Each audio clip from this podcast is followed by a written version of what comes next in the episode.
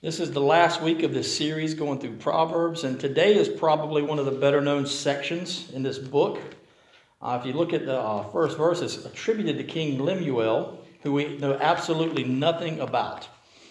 Um, and as we're reading, let's not forget the rule that we've been using all along that Proverbs are general principles meant to show what it's like to have a life completely devoted to God.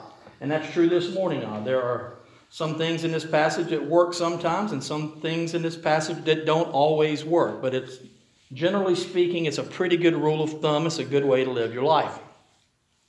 As I've already said, we don't know much about this guy named Lemuel other than what we have here. Uh, some scholars believe that he, along with Agur, who we looked at, was possibly not an Israelite. He may be a foreigner. And if that case, he would have been a foreign king living in the vicinity of Israel and would have had a knowledge of the religion and the writings of the Jews. Uh, as I mentioned last, uh, the last sermon in this series in the Talmud, which are the Jewish rabbinical writings, there's some suggestion that Agur and Lemuel may have been names for King Solomon, but we just don't know. Either way, whoever Lemuel is or was, the wisdom contained in this section is worth examining. And like I said, it's probably going to sound familiar to us. It's interesting that when you go back at the very beginning of the, of the, Proverbs, it begins with the words of a father, King Solomon, speaking to his sons. And it ends with the words of a mother. This reinforces the idea that we've looked at several times during this sermon series is home is where children should be taught truth. Sunday school, our Bible studies, church is important, but children should learn first and foremost about the Lord in their homes. That's why some of these proverbs are so especially important. And it is the responsibility of both parents. We begin Proverbs with King Solomon, the dad, and now we finish with Lemuel's mother, making sure that they are working together to teach their children the ways of the Lord. And we know that proverb if you train up a child in the ways of the Lord when he's older, he will not depart from it. Chapter 31, as I said, is described as the sayings of this King Lemuel, which were taught to him by his mother through a prophetic utterance. It says it's an oracle. That means the Holy Spirit revealed these things to her and then she passed them on to her son.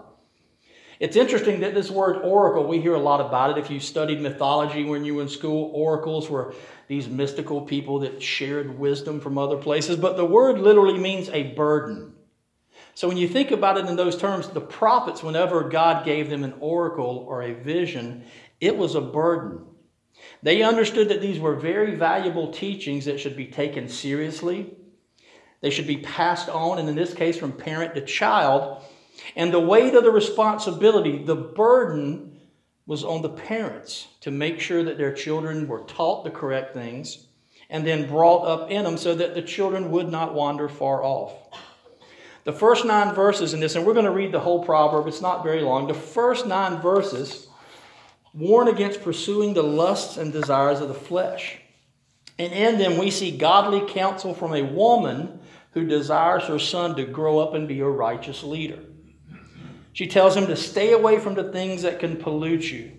And she warns him to watch out for all of these different things. So if you have your Bibles open, the verses will be up on the screen this morning, but we're going to read verses 1 through 9 and then stop for just a moment. The words of King Lemuel, a pronouncement, that's that word oracle that his mother taught him. What should I say, my son? What, son of my womb?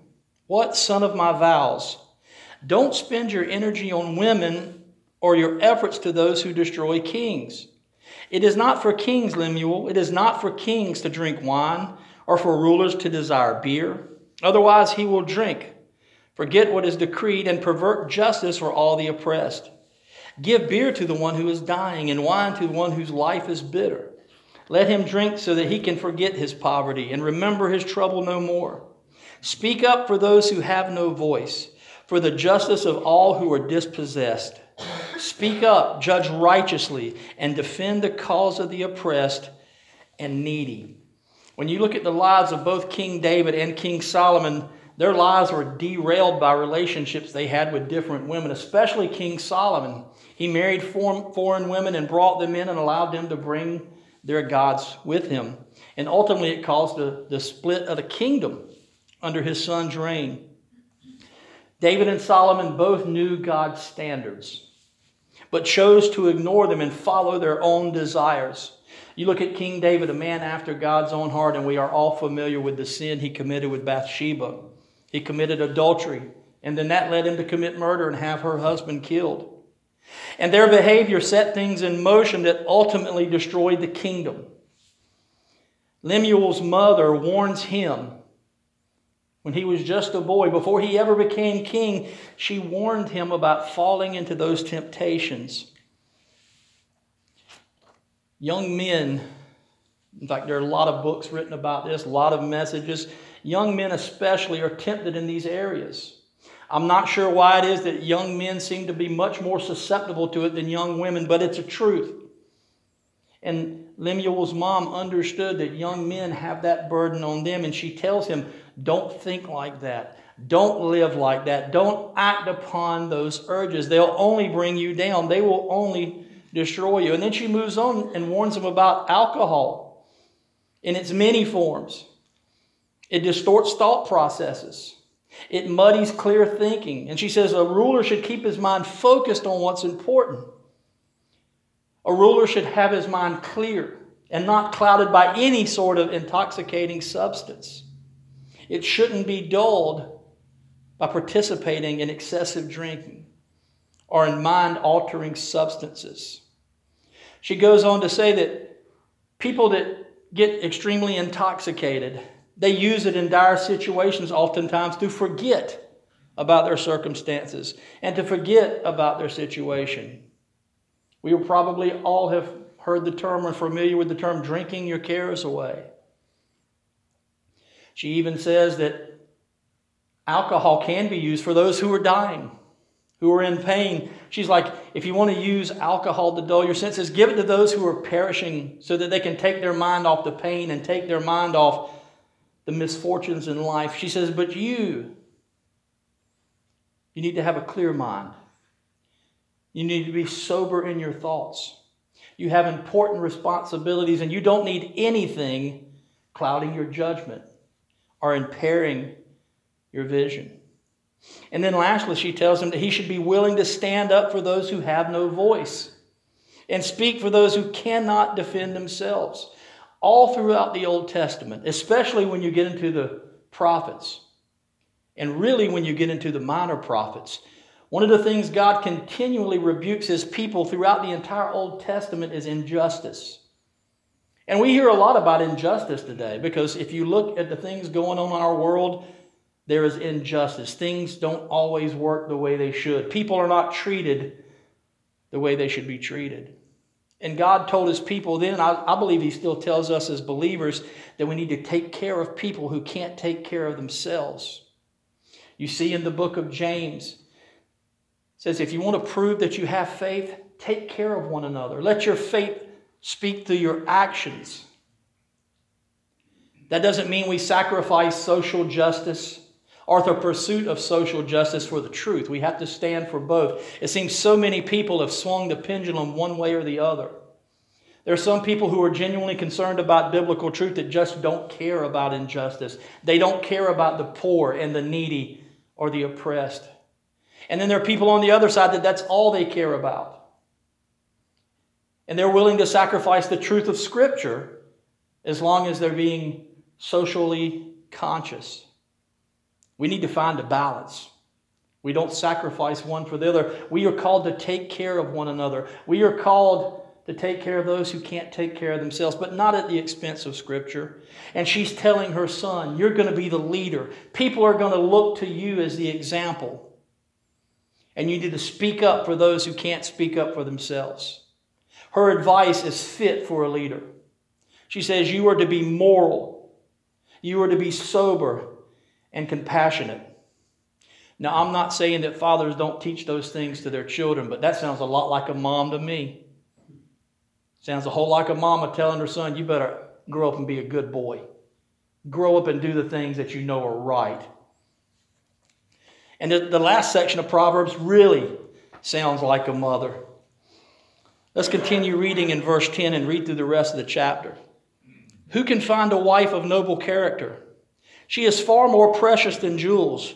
The heart of her husband trusts in her, and he will not lack anything good. She rewards him with good, not evil, all the days of her life. She selects wool and flax and works with willing hands. She is like the merchant ships, bringing her food from far away. She rises while it is still night and provides food for her household and portions for her female servants. She evaluates a field and buys it. She plants a vineyard with her earnings. She draws on her strength and reveals that her arms are strong. She sees that her profits are good and her lamp never goes out at night. She extends her hand to the spinning staff, and her hands hold the spindle. Her hands reach out to the poor, and she extends her hand to the needy. She's not afraid for her household when it snows, for in all her household are doubly clothed. She makes her own bed coverings. Her clothing is fine linen and purple. Her husband is known at the city gates where he sits among the elders of the land. She makes and sells linen garments. She delivers belts to the merchants. Strength and honor are her clothing, and she can laugh at the time to come. Her mouth speaks wisdom, and loving instruction is on her tongue. She watches over the activities of her household and is never idle. Her children rise up and call her blessed. Her husband also praises her. Many women have done noble deeds, but you surpass them all. Charm is deceptive, beauty is fleeting, but a woman who fears the Lord will be praised. Give her the reward of her labor and let her works praise her at the city gates. We see that passage used a lot at Mother's Day for Mother's Day sermons. And we've got a good friend back up in the north. She says, Lee, if you preach at Mother's Day, don't preach Proverbs 31. And she was kind of joking. She's like, that gives us a standard that no woman on earth could keep up with. Well, I understand that. That's a pretty lofty goal to try to achieve when you read about the characteristics here. But remember what we said back at the beginning these are general rules. Not every situation applies to every person. It's a good suggestion for how you should live about your life. A preacher friend of mine and I were once talking about this passage, joking about whether or not we were going to use it on Mother's Day. And it really got me to thinking about what is actually being said here. That's one thing we have to do when we're looking at sections of scriptures. We have to see what it says, but it is also important to see what it is not saying. I don't believe Proverbs 31 is holding up an example and saying, All right, ladies, get to it. If it was, we'd be setting you up for failure. That takes a perfect woman right there, and none of us are perfect. But I could find passage where it tells men how they should live, and if I held those up, guess what, guys? We couldn't do it either. But it's a good rule of thumb. This model wife but my buddy, as we were talking about it, he's like, that is one way to look at it. That this is the idea. Telling a son what kind of woman she would choose for him. He says we should call it, and this is his title. I'm not this clever. Ain't no lady good enough for my baby. I thought that was pretty funny. And it's meant to be a joke and it's meant to be humorous. But I do think he is on to something. Let's go back through this really briefly and pay attention to the woman being described and ask ourselves is this meant to be taken literally? Is this a command given to women saying you better do every single one of these things? Or is there a principle being addressed here? Let's go back and look at verses 10 through 12. Who can find a wife of noble character? She is far more precious than jewels. Those of us who have adult children, and I think this applies to, to finding husbands for our daughters as well. Did you stress and fret about who your son or daughter might find as a mate? Did that ever cross your mind when they were little kids growing up? What kind of person is he or she going to marry? Are they going to be godly people? Notice what it says. It says, a wife of noble character, and I do believe this applies to men as well, husbands of noble character. It's just important for young ladies to find godly men as it is men to find godly women. She is far more precious than jewels. I have seen so many people, some of them my own age, and they get on social media and they talk about going out into the clubs and going here and going there, and they just can't seem to find the right person. I'm like, where are you looking? What are you looking for? If you're looking for a wife or a husband and you're out in a club doing that, then you're going to get what you're looking for. You're going to find exactly what you're looking for there. If you're looking for someone who has a noble character, someone who fears the Lord, and I'm not saying this is the only reason you should come to church, but that might be a good place to look for a wife or look for a husband. Rob and I were quite older than most of our classmates both times we went to Bible college, but it always amazed me to see these young men and women who were getting married, and they're still married today, and now they're having kids.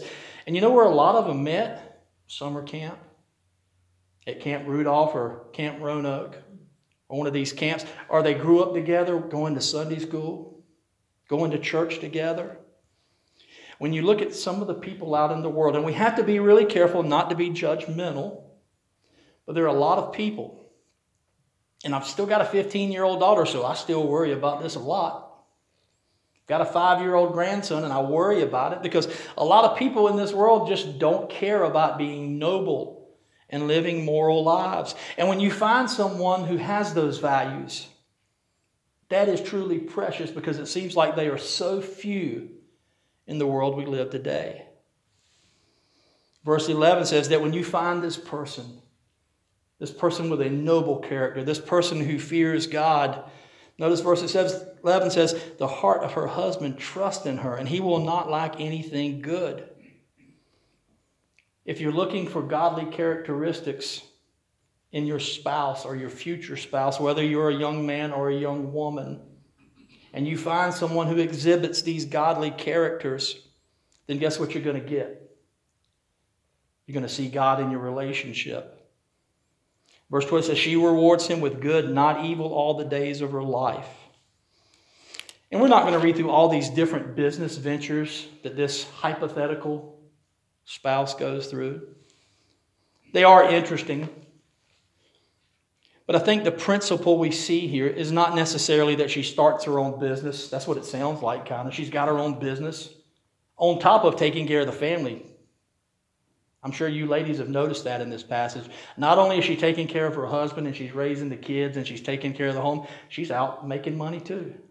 I don't think the Bible is telling us that that's what we're supposed to do. But this woman, and I do believe it's a hypothetical, I do believe it's a principle. This is a productive woman who is not sitting idle. Look at verse 15 specifically. She rises while it is still night and provides food for her household, portions for her female servants. This is a woman who is willing to serve. This is a woman who is compassionate. This is a woman concerned about taking care of the needs of others. And yes, guys, I believe this applies to us as well. As husbands, we should be productive and busy and make sure that we are taking care of the needs of our family. It's a godly principle, whether we're talking about a woman or a man. And when you remember that this is a mother talking to her young son, I believe he probably took her advice. Because I believe he probably saw his own mother exhibit these same characteristics and these same principles in her life and it made a profound impact on him. It made enough of an impact on him that he recorded the things that his mother said to him as he was a child. How many of you can remember things that your parents or your grandparents sat you down and told you when you were younger? I can think of different things that my grandfather, who passed away when I was just 17, now, mind you, it's not biblical type information, but it was good practical information good things for a young man to know. And I still remember them all these years later. Granddaddy would sit down and say things, and I tried to listen. I wish I'd have listened a little more, but at 17, you're 17 and you know everything anyway.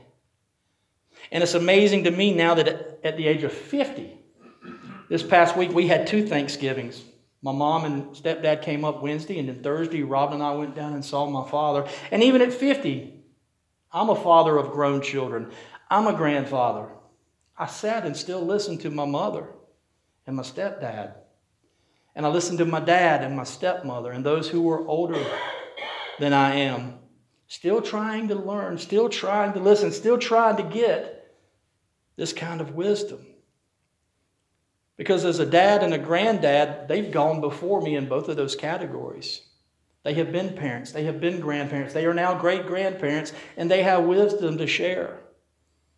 And hopefully, I'm wise enough now to be quiet and listen. I think King Lemuel listened to his mother's advice. Unfortunately, we don't know anything about him. We don't know what kind of relationships he had. We don't know what kind of king he was.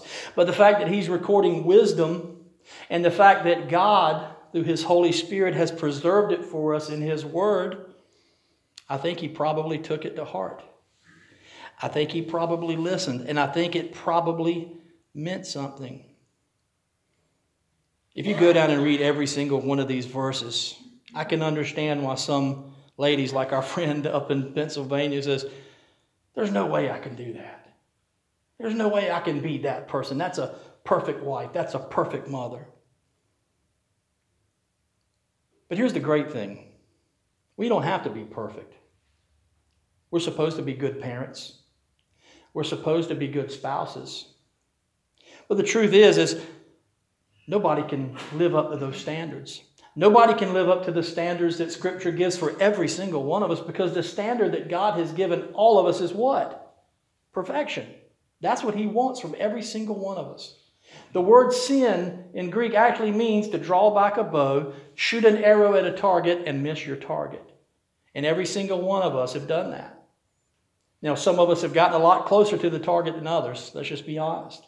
But every one of us has missed. No one can live up to these standards. But the beautiful thing is because of what God has done for us, because of what Jesus accomplished for us, even when we miss the mark, even when we miss some of these things in our lives, we have grace and we have forgiveness and we have God's Spirit living within us so that we learn from our mistakes. And then we can take this type of advice and apply it to our lives. I do want to switch back to the mom focus real quick before we leave because this is a beautiful passage of scripture on Mother's Day to honor our mothers. It's a beautiful passage of scripture for us husbands to honor our wives, especially if we're blessed and fortunate and have wives of noble character. We understand just how valuable they are, and hopefully we treasure them.